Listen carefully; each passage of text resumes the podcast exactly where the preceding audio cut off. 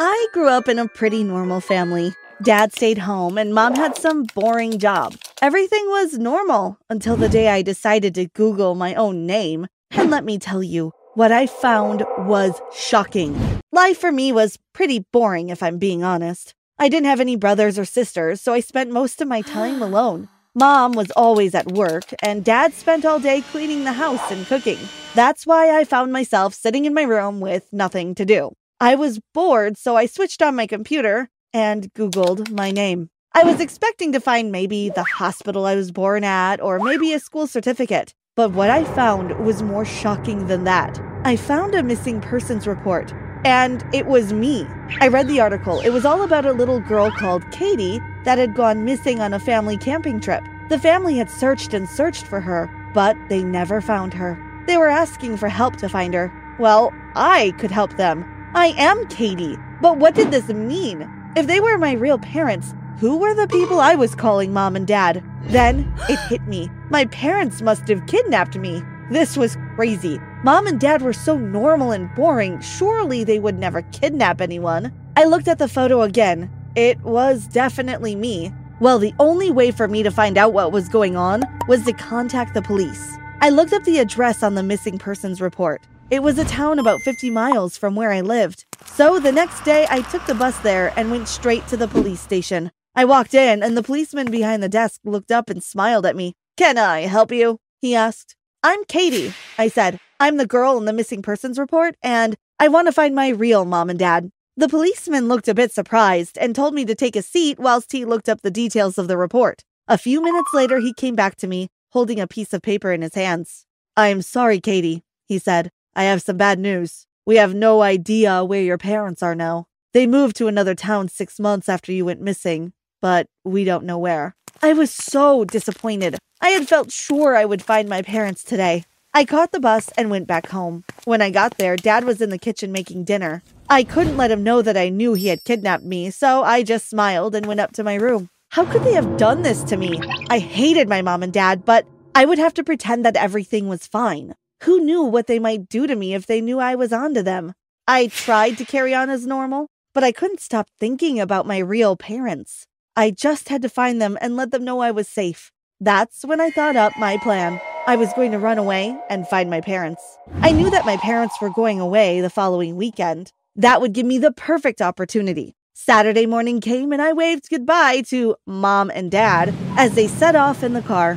I watched as the car went around the corner and ran back into the house. I had packed my things into a bag the night before, so I was ready to go. I took the bus and got off at the first big town that we came to. I had done my research and thought that this was the best place to start looking. It was halfway between where I went missing and where we lived now. I headed straight down the main street into the town center. The first thing I needed to do was find somewhere to live and find a job. There was a small newsagent shop across the street, so I headed over to it. I started reading the cards in the window looking for any vacancies. A lady came out of the shop and smiled at me. Morning, she said. Are you looking for a new job? Yes, I replied, and somewhere to live too. Well, I have an apartment. You can rent it if you like, she said.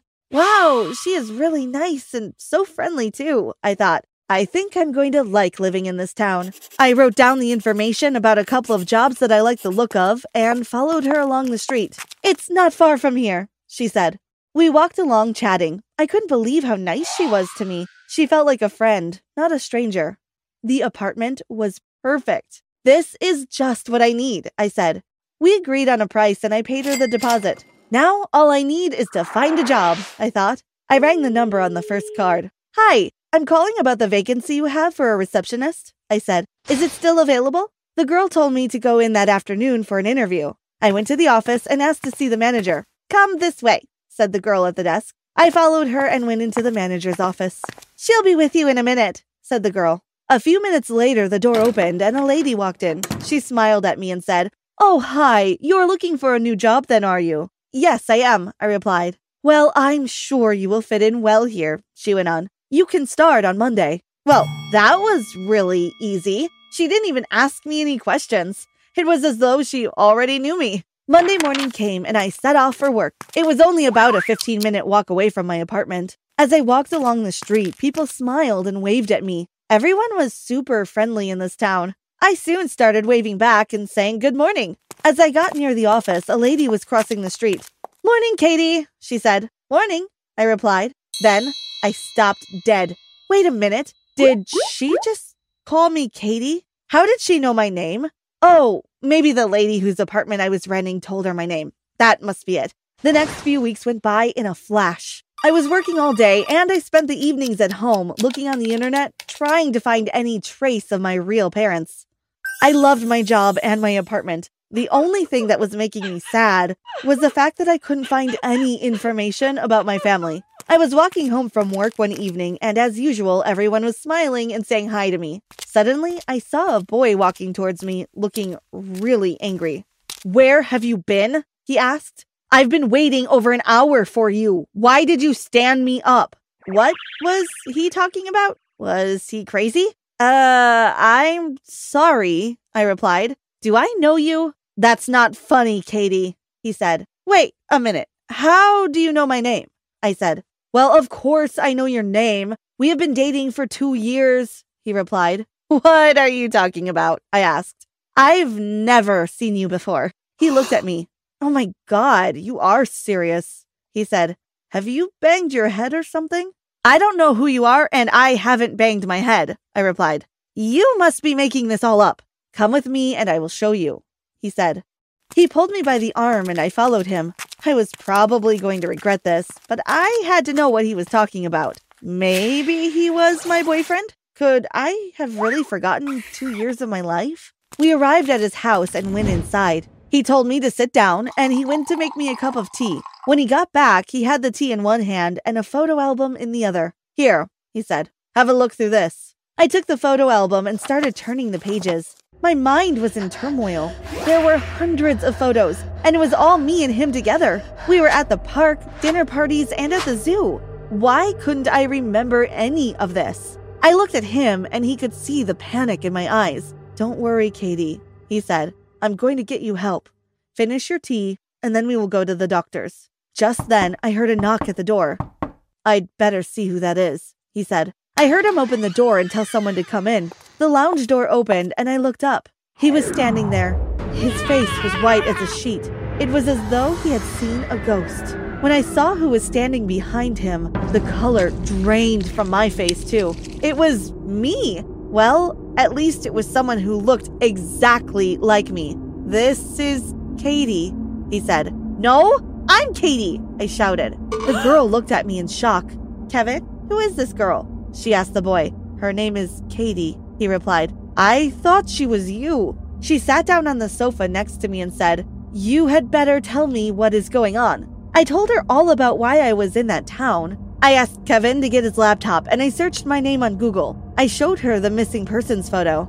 I was kidnapped and I'm trying to find my real parents, I told her. She looked at the photo. But that is me, she said. When I was younger, my parents abandoned me and I was adopted by a lovely family. I struggled to process what I was hearing. So I hadn't been kidnapped? My parents must be so worried about me. But what about this missing persons photo? And why did this girl look exactly like me? I knew there was only one way to find out the truth. We would have to confront my kidnappers and make them tell us what happened to my parents. I told Katy my plans, and she said that she would come with me. I was really nervous on the bus ride home, but I felt better knowing that Katy was there with me. It didn't take long until we were pulling up at the familiar street. It was a short walk from the bus stop to my old house. I could imagine Dad in the kitchen making some dinner, and Mom would be in the lounge watching TV. Would they be happy to see me? Or angry that I had caught them out for kidnapping me? I opened the door and walked into the room. Dad looked up in shock. The plate he was holding fell crashing to the floor. I know what you did, I say. You kidnapped me from my real parents. I just want to know where they are. Then Katy stepped into the room. Yes, we want to know what's going on, she said. Dad stood up and walked towards her. Katy, he said, is it really you? Mom came running over and hugged her. I can't believe it, she said. I was so confused. I thought they would be angry that they had been caught. This was the last thing I expected. Sit down, you two, said Dad. We need to explain. And that's when all the pieces fell into place, like a jigsaw puzzle. They explained what really happened. Dad told us that they had gone on one family holiday. and Katy had gone missing. We searched everywhere, but you were gone, he said sadly. We waited six months, but we couldn't live there any longer. The memories were too painful. That's when we moved here, and we had you, Katy, Mom said, looking at me. We missed your sister so much, we called you Katy, too. Everything made sense then. That was why everyone was so friendly to me when I arrived in town. They believed I was Katy, and that was why I had seen the missing persons report and thought it was me. It was also so strange how Katy and I looked the exact same. Katy and I looked at each other. She smiled at me. I knew then that everything was going to be all right. Mom and dad weren't kidnappers. They were actually my real parents. And I had a sister now, too, even though it was going to be a bit weird that we both had the same name.